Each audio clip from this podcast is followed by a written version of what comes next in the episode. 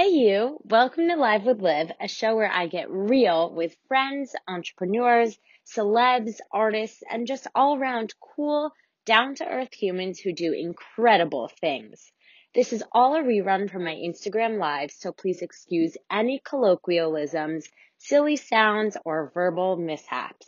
Listen while cleaning your room, working out, or taking a drive. I can't wait to hear what you think. Hi. Hey, How's it going? great. How are you? I'm good. I'm good. Thanks for having me. Yeah, absolutely. So let's just jump right into it because I know you're a very busy human being and I would love to hear about, you know, your journey starting from really college and how you wound up doing what you're doing because clearly it wasn't in your plan or was it? Yeah, every parent dreams of their child owning a doormat business. yes. Um, yeah, sure. You want me to kind of just walk through it? Yeah, absolutely. Yeah, so um, I went to college. I went to Virginia Tech. I was a marketing major. Um, right out of college, I got a great job at a, a market research company, Nielsen. They do TV ratings. And um, I worked there for six years and had different roles in ad effectiveness. I was a Six Sigma black belt. I had like a very corporate vibe that I, I really enjoyed, but I kind of was looking for um, an outlet creatively because I've always been kind of artistic and um, paying to turn off your curling iron, curling iron on a doormat because I was always so late. Uh, and I would always like on the train freak out that I was going to burn my apartment down. So I painted it and it hit on a, on a doormat and then um, put them on Etsy. And like a month or two in, maybe they like took off and went viral because an Australian radio station made it into a meme. And then, yeah, I started selling thousands of doormats, reminding people of things on their way out that were forgetful like me and name the business Be There in Five because I figured that's a, something people would say that probably needed this product. And uh, yeah, it's really pivoted ever since then. But that's kind of how I initially broke away from my corporate job. About a year in, I quit uh, because the mat company was still like growing, and I definitely didn't expect that. But since Right. then, I, I've kind of pivoted too. So I don't know how far in you want me to go. go we want you to go all in like literally so you're selling these doormats you sell over 10,000 units you're based out of Chicago you like I've Mhm. seen pictures of you with your mom and all the mats everywhere I mean so then what Yeah, so I got I kind of accidentally started this company. It grows. I left my job because I didn't feel like I not that I didn't have a choice, but I needed to streamline it. I needed to get it under under control. I was working way too much, and I kind of always um, intended to go back to the corporate world.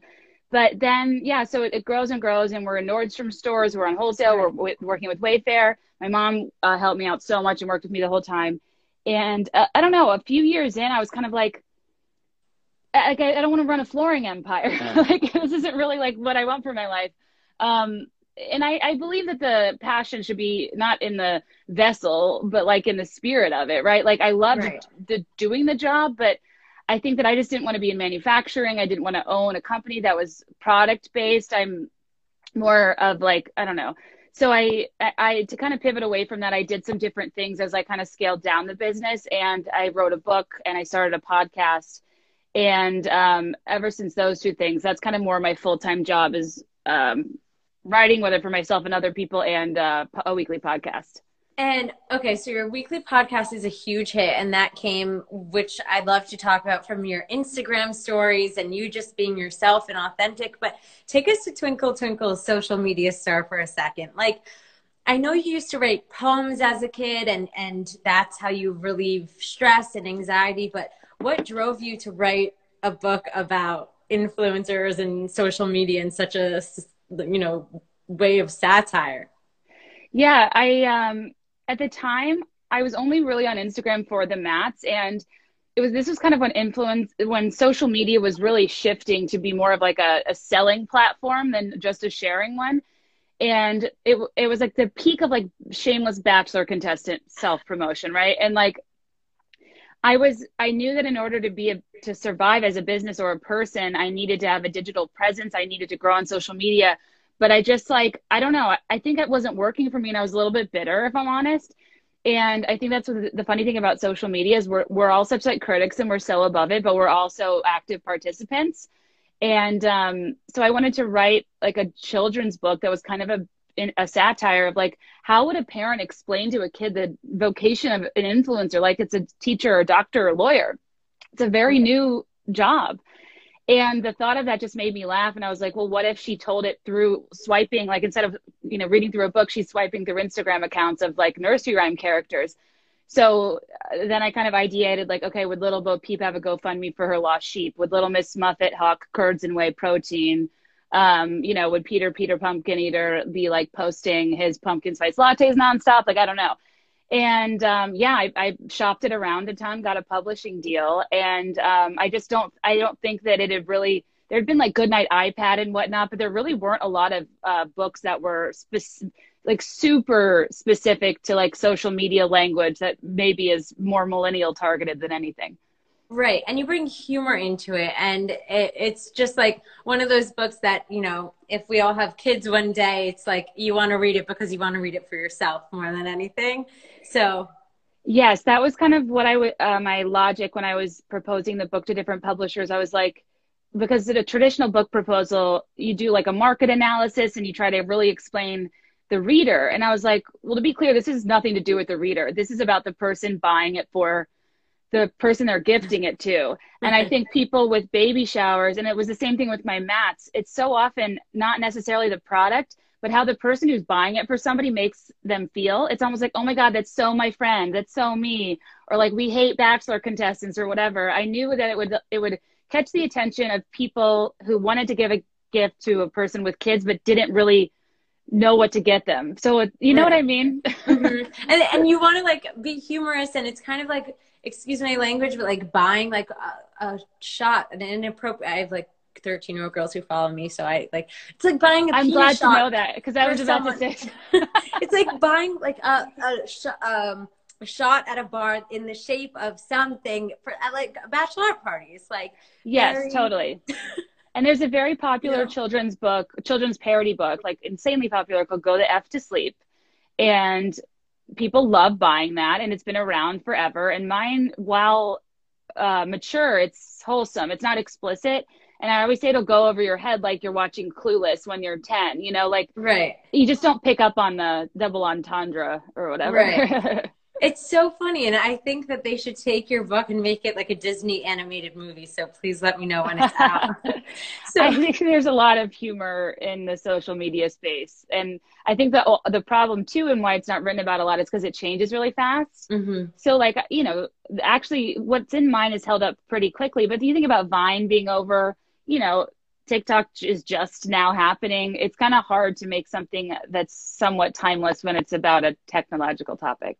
Right, but you you find a way with humor to to focus on the things that are stagnant and the things that will be stagnant forever whether it's 2050 or 2027 i mean it's like there are girls that are going to go on the bachelor and sell skinny tea regardless of the platform. Truly. That they're never going away. I really don't think no. so.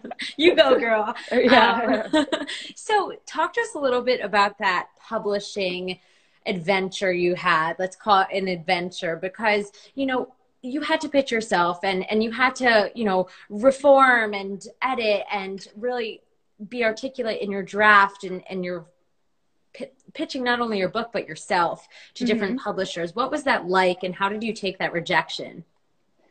You know i think that people really overcomplicate things that they want to do and they assume everyone else has these secrets they don't have but like i googled it I don't know of any publishers. I don't have connections. Like I, I, I think that people just have to have the will to figure it out. And I just kept researching. Okay, like how do I write a book proposal? How, like I went to all the books that seemed vaguely similar. I looked up who published them or what their who what imprint published them, and then had to see if it was in a big house. And you slowly learn things like okay, if it's a big four publisher, they won't take an unrepresented manuscript so without a literary agent, I can't pitch to HarperCollins, Random House, Simon Schuster, whatever. And then like every book under the sun is under one of their imprints. You don't even realize that. So then you have to find indie publishers and you kind of like make your list. And then to make sure people are serious, they all have different requirements. So it's like you must only attach it, nothing in the email body. It all has to be in the email body. The subject line has to say this or we won't open it. They are really specific. And then beyond that, they're like, you might hear back within three to six months.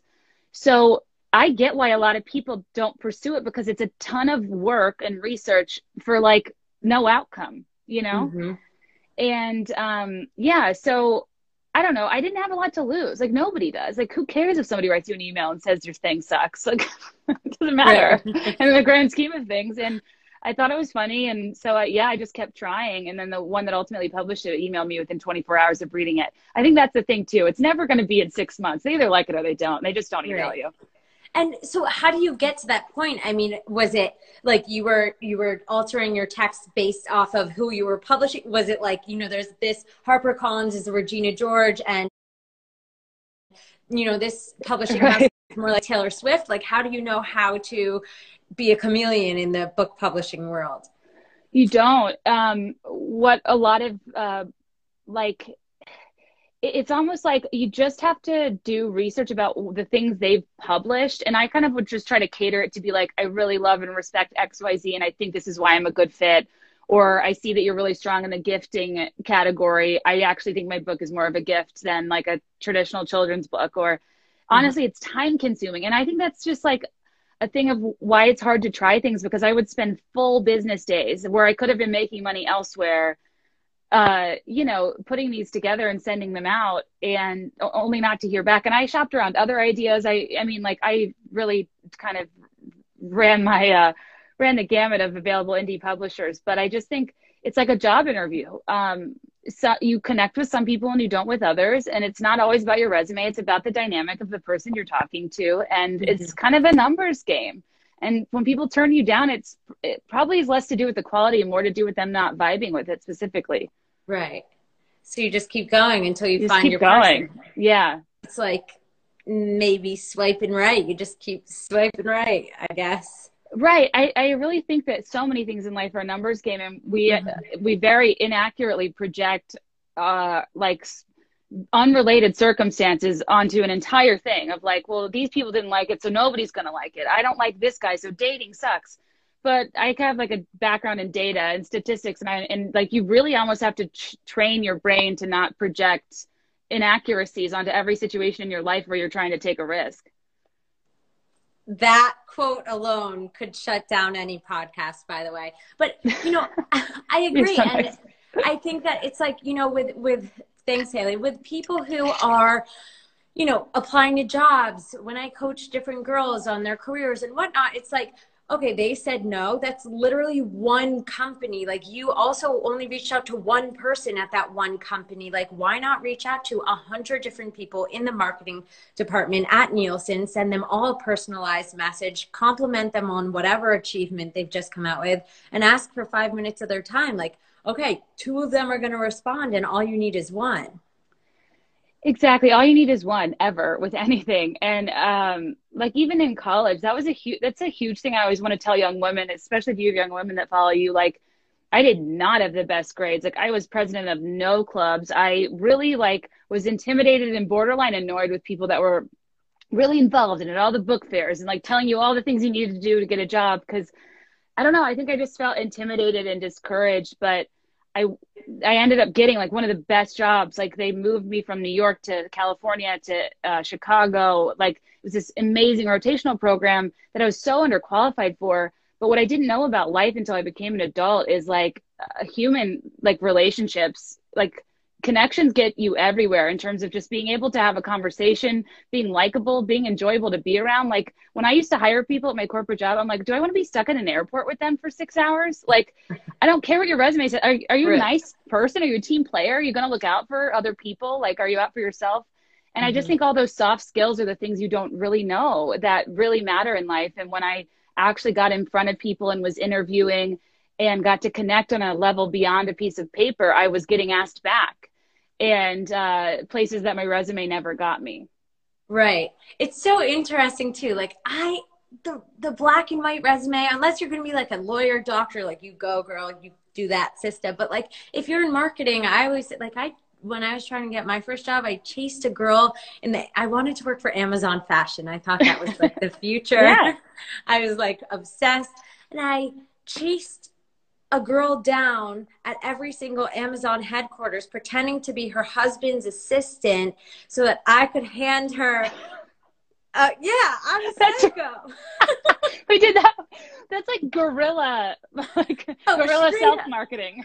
Straight up, so crazy. There was a number on the Amazon Fashion Instagram. It was there by accident. I saw, I called. A guy picks up. His name is John. He's like, "Hello." I'm like, "Hello, is this Amazon Fashion? Like, it couldn't be this easy." He's like, "Oh no, that's my wife, Candace. She runs Amazon Fashion." It's not Candace. I'm protecting your privacy. And he's like, yeah, like you you can like try to find her email somewhere. I'm like, wait, wait, wait, John, like listen, I know it's 7 a.m. and I know I woke you up, so I'm gonna send you Starbucks gift card if you just tell me what your wife's name and email is. So like I got a Starbucks gift card. Chase went to all the Amazon headquarters in New York, found her, flirted with the security guard to get her, got her, and now keep in touch.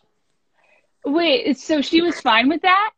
This is about you, not me. No, I'm fascinated Um, by the story because what's funny about that is I have a lot of gumption, but I'm not um, forward. Like I, I will do it behind a screen, but I, I wouldn't like approach people. Like I'm kind of shy in that way. So I'm fascinated by the story. yeah, I just straight up. I mean, I've done things like you know, I just want to get my shoe in the door and like literally Yeah, bring them a sure. shoe, like actually bring them a shoe as a joke, and like, I mean, like be relent. Like I, I admire and I've hired interns who like stand out and do crazy shit. Excuse my language, like. Make yourself different. If- I Yeah. think people respect it, and if anything, you're memorable. That's true, and and or they might just talk to you because you you're persistent, and then if they talk to you and not like you, then they might for you know what I mean, like. Right. It's it, yeah, you never know what people are looking for. Like I think um like my manager Courtney, I met her through Instagram because kind of one day over a year ago I was like I just want like a Kris Jenner. Like, does anybody? I kind of was like joking, but like not really. And I got a ton of emails. Um, and she's the only person I met with because at that time, what I had never found in anybody I had worked with, or even like people in my immediate life, was somebody that like gets it, like gets what I want to do, gets the podcast space, gets the Bravo shows I like, gets, you know what I mean? It's like I Right. I I can't feel empowered if my work is trivialized, and uh, unfortunately, to a lot of people, podcasts and Instagram like just isn't. It you know, it's not rocket science, but Mhm. um, doesn't mean it's not difficult and require a lot of strategy and oversight. And she emailed me, and it, it's not like she was tap dancing, but she just told me specifically what she liked about me, what she was also interested in, and it was just specific. And it's like I'm amazed by how many people reach out and like say nothing about why they care, why they like you, why they who they like your business. It's so important to take the time to cater emails. And I think when people like mass reach out to people, they're frustrated. But if it's not personalized, I think it's completely worthless and ineffective. Sister, I'm flying to Chicago right now. I'm like, you're my soulmate because I couldn't, you're preaching to the choir. Um, you know, it's so interesting too. It's like that easy apply thing on LinkedIn. Why? Why do you think you don't hear back from Easy Apply on LinkedIn after applying Oh to yeah. 800 companies? It's because you're sending a general cover letter, a general resume. It's so boring. After reading three of them, you're like, can I, can I take a day off? Oh, totally, totally. Yeah, and I think on online the online application process is a nightmare. And I think like it really is unfortunate that there's not a better feedback loop for people who are job hunting online that only have that as their means to get their foot in the door. But to your Mhm. point, it doesn't hurt to get creative and like leveraging LinkedIn tools even um like if you're a premium member, I think you can like export your contacts and like you can also I think going through an alma mater is like the the best way because people like feel Mhm. guilty if they don't respond to you. Like milk that. Right. yes, I went to Wisconsin and like the first thing I did graduating was reach out to Wisco and Michigan people because they relate to that Big Ten mindset Yeah, right. or your high school or something. It's like even even like just let's say you apply to a job and you see that there's a woman who's a marketing head and you see she has an assistant like Yeah. you know that assistant wants to feel important like go hype the assistant up Right. so that you can leverage that relationship. Yeah. Oh, a hundred percent. I think, yeah, people need to think outside the box. And I, I don't know. I think th- just as people want like validation that inflates their ego. I think they seek validation that inflates their like insecurities. And mm-hmm. if one or two people say says something that even strikes a nerve with something they're a little bit insecure about, they'll just like believe it all the more. Right. And um yeah, I I just I don't know. I I just like people say like, you know, never give up or whatever, but like literally don't cuz like who cares? It just if you don't have to tell people what you're doing, you don't have to be embarrassed. Like it's I think that's a funny thing too is people tell everyone everything, then they have to go and do their rounds and like tell them they didn't get it. I'm like, just omission, folks. Like you don't have to tell everyone everything you're doing. Right. And like imagine how you would have felt. You were launching yourself at different publishers and trying to figure this book space out or this podcast podcast space out or the doormat space out like you didn't know what you were doing right yeah. you just kind of so walk us through that and like that mentality. How did you keep yourself motivated and, and inspired and how did you keep going? I think like kind of what we were talking about is a big uh a big hurdle people experience is the concept of like not really knowing what you're doing telling people you're doing something but you don't even know if it's going to work yet. And it's kind of hard to explain to people around you what your plan is in the absence of a guaranteed outcome. And I think first and foremost, if you're ever going to go off and do anything on your own, you need a tolerance to ambiguity that's pretty high. Because every, like, I never ever know what's going to happen, where my income's going to come from, if I'll get a certain project. Like, I think that's a big threshold that you have to be okay with first and foremost. But uh, in terms of navigating all of that, like, I learned through the mats, you kind of have to follow your follow the thing you're good at, follow the thing that makes you lose track of time and just like do more of what you enjoy and things kind of that you're good at present themselves to you and they act they work more than other things do. Like everything i tried to force myself into that was insincere maybe didn't come easily to me wouldn't land. But like even though the mats are a weird vehicle i can like paint and draw and so one day being like well let me just put this on a mat because i know i can because i have the fit that have the skill. And i just think that it's that simple in terms of you people almost try to think of the the you know end point and work backward but i think it's a little more day to day than uh and i know that's like not a great piece of advice because it almost makes you feel like you're not working toward anything uh but i that's why i always tell people you can't like you have to do it on the side. You can't leave your job to start something. You have to start something while you have other income.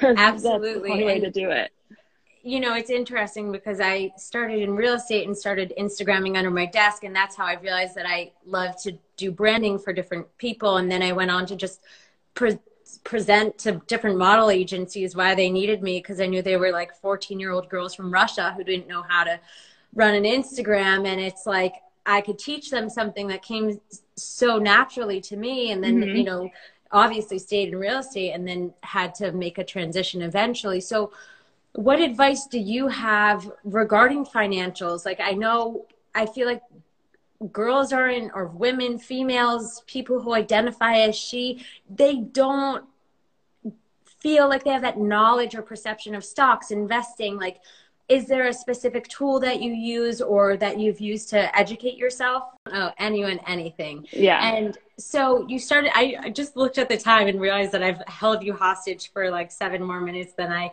promised. So I'm going to try to go as fast as I can. I'm um, good. I promise. I literally know where to be. me neither. I wouldn't say that's my strong suit, but what I did do is save a ton of money before I quit my job so I could like at least live for a year if I needed to and then to find other work. Um, for me, I think the biggest thing is like I've always thought it was interesting because part of the reason I left is I waited a I waited till I got my bonus for the prior year at my corporate job till I left to run my company. And I feel like a lot of people have been like off put or shocked that I like take took my bonus and ran. But what I always want to remind people is your bonus isn't for the work you're doing going forward. It's for the work you did this past year, and you should always take it and never feel guilty about it, even if you have to leave afterward. Um, Amen. And so that was honestly, I lived for really like I lived off of the mat money that was coming in, but it took me a while to build the business. But I lived off of that bonus for a long time and even though it you know it's not i didn't burn bridges like necessarily quitting the company but um, i do think it's hard when you feel like you're disappointing people or like you owe them something, but technically speaking, you don't. so, you know, walk us through that podcast moment because on your stories you started doing in-depth analyses of Taylor Swift who you love and I want to hear your position on that and you you know you turn pop culture into something that we can dissect almost like ESPN how did you start doing that and then how did that transition into a podcast yeah, I um my whole life I've loved pop culture. My family loves pop culture. Like we're big TV watchers. I text my dad about 90 Day Fiance. Like, you know, it's just kind of always been part of our um our dialogue. And I've never had a lot of close friends that liked the same things I did or that was delved into pop culture. And when I became self-employed, I became wholly reliant on the company of podcasts and you know various digital mediums to keep me company throughout the day because I was alone. So I became a huge podcast fan. Um, but I almost felt that the way pop culture was represented in this space was in this very, uh, it was like, you know, lighthearted and humor based, but it was just saying what happened and not really what it means. And it fed into kind of the stereotype that like uh, people people that trivialize women's interests or like celebrity gossip is stupid or you know reality TV is lame. It's like no it's it's lame to deny its impact on the like our current culture on the zeitgeist on the zeitgeist like everything we do social media impacts celebrity like culture impacts t- tv movies whatever and i just kind of wanted to like i don't know bring in my corporate background and my market research background of like analytics and pair it with my natural interest in pop culture and talk about it in a way that was a little bit more analytical and elevated than like and you know not to throw them under the bus but e news. Like everything they say right. they're like oh well like sean and Camila be able to Mendes their relationship. It's just like shut up. Like, like say something like, use a vocabulary word. It drives me nuts and so like you started taking this i love that but you said i their outfit pictures wow. Um so you know how did you take that knowledge and and you wanted to get in depth and you wanted to de-trivialize this celebrity and and pop culture movement?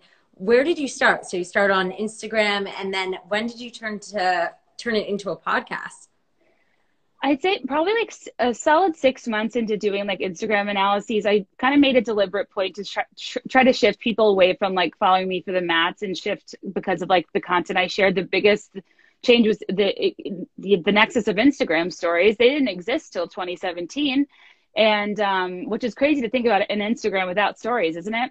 Crazy.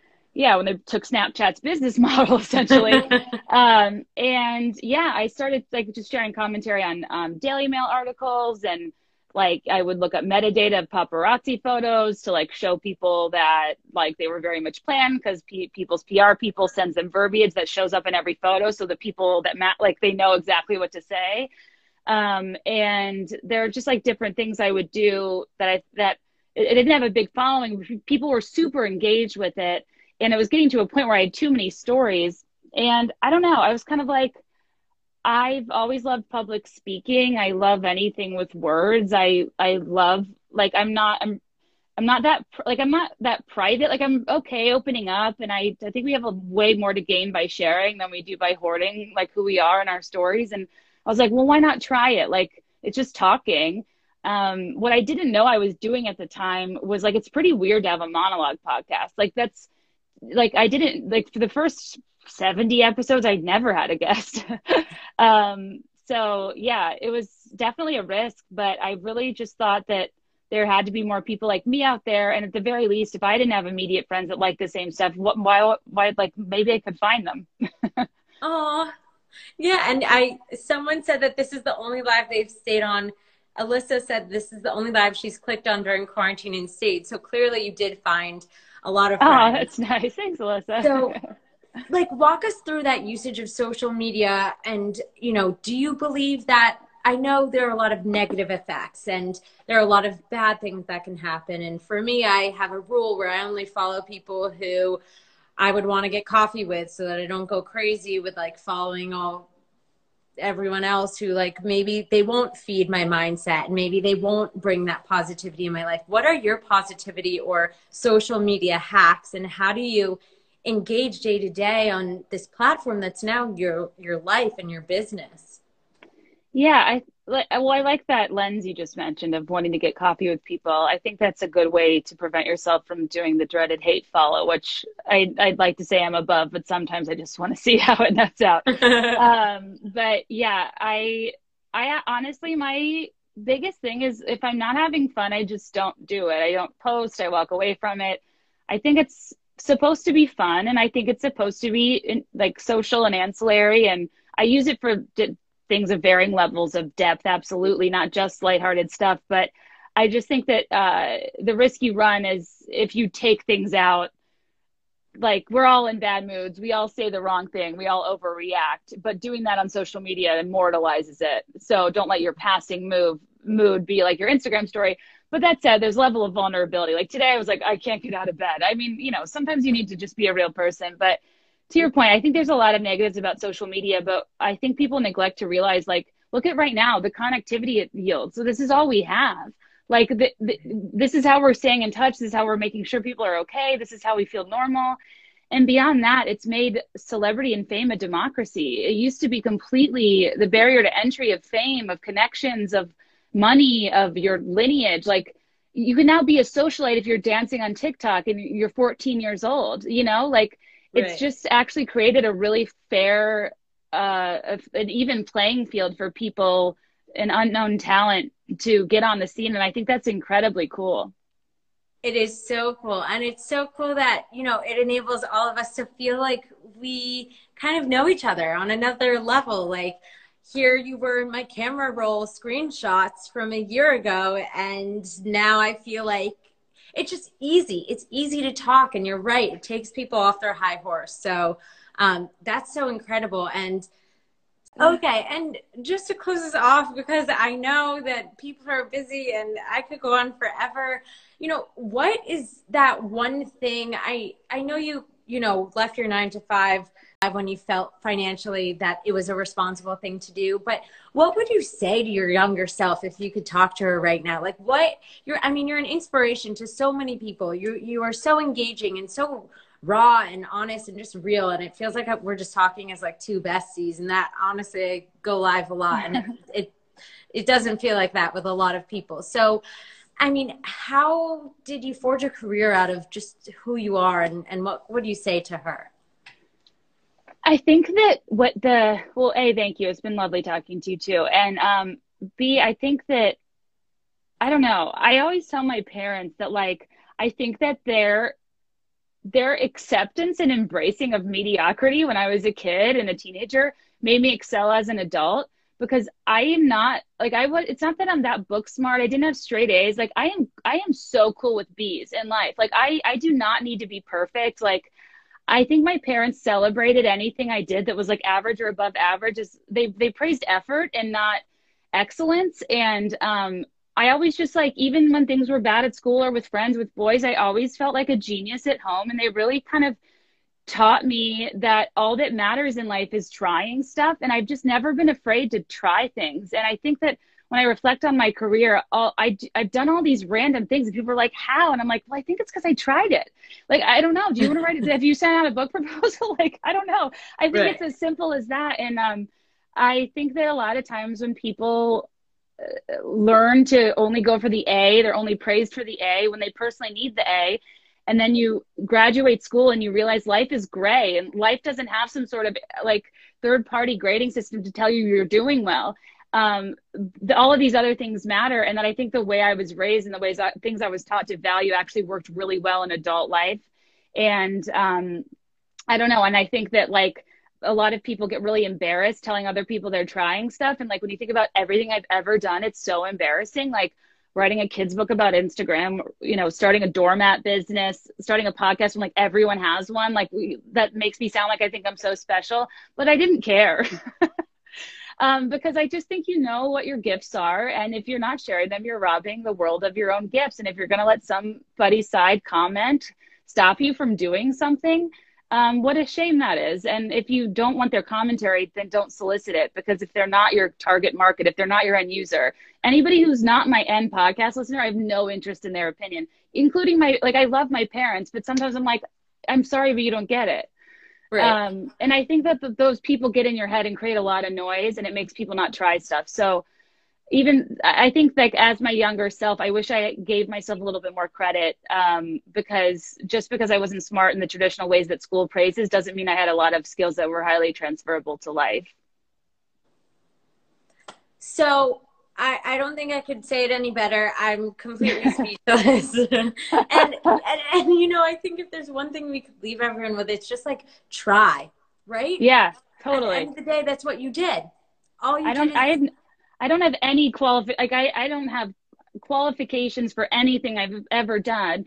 And obviously I'm like, I have, there's a lot of ways in which I'm lucky and like, you know, that being able to even like start – being able to even start like when I had an existing income, like I won't pretend for a second that like I pieced this together from nothing. Um, but I didn't, this wasn't what I intended for my life, but it's kind of where I found myself because I just tried a bunch of different things. And I think if, if like I sometimes when I'm doing sh- like live shows, I'm like, five years ago, I was I don't know. I was just like in conference rooms on meetings. Like if somebody told me I'd been on a stage like performing, I'd be like, for what? I would have ne- I would have never known. You know, it's just it's kind of funny. You just never know what you're capable of until you try it. So you kind of have to lead with your lead with your potential and not your reality. Incredible. I I really think it's incredible, and also the fact that you are not 14 years old and you know a gifted child who plays the piano at carnegie hall. Like you just went on and started a podcast and you're in your 30s and you're in chicago and there's no age that you have to you know start or end at. And i think that's something that you've taught me is that you know you can try and you can try again within the same week and you can be 80 years old and try it. You can be wherever you want in whatever city. You just have to put yourself to the test and and just trust yourself. Absolutely. You you don't you don't need anybody's permission to be what you want to do, like be what you want to be. Like I wanted to be an author and the, like so I had you have to write something to become an author. So like you can write something to become a writer, you can self-publish, you can like I just think that people think there are these like guardrails or connections. There are things you need to have and you just don't. And just like Google it. I swear that's like the most effective thing you could ever do to get where you want in life. Well, we will be making this into a podcast that I will send to you. Um, and the title will be Google it. Just Google yeah. it. Kate, thank you so much for being here. I you lift lift so many spirits every day, and I just personally, on behalf of everyone, want to say thank you. Um, oh, that's so nice. So thank you. You're the best. Take You're care. the best. Talk Bye. to you soon. That was so awesome. I mean, I like had all of these notes. I text myself. Do you see? I text myself before I go live just because there are sometimes things that I want to cover and it's just like we didn't even need to cover the notes because it all was just straight from the heart. Thanks for tuning in to Live with Liv. Remember to be kind, be you, and take risks. Life is better when you just go for it. See you next time, Liv Schreiber.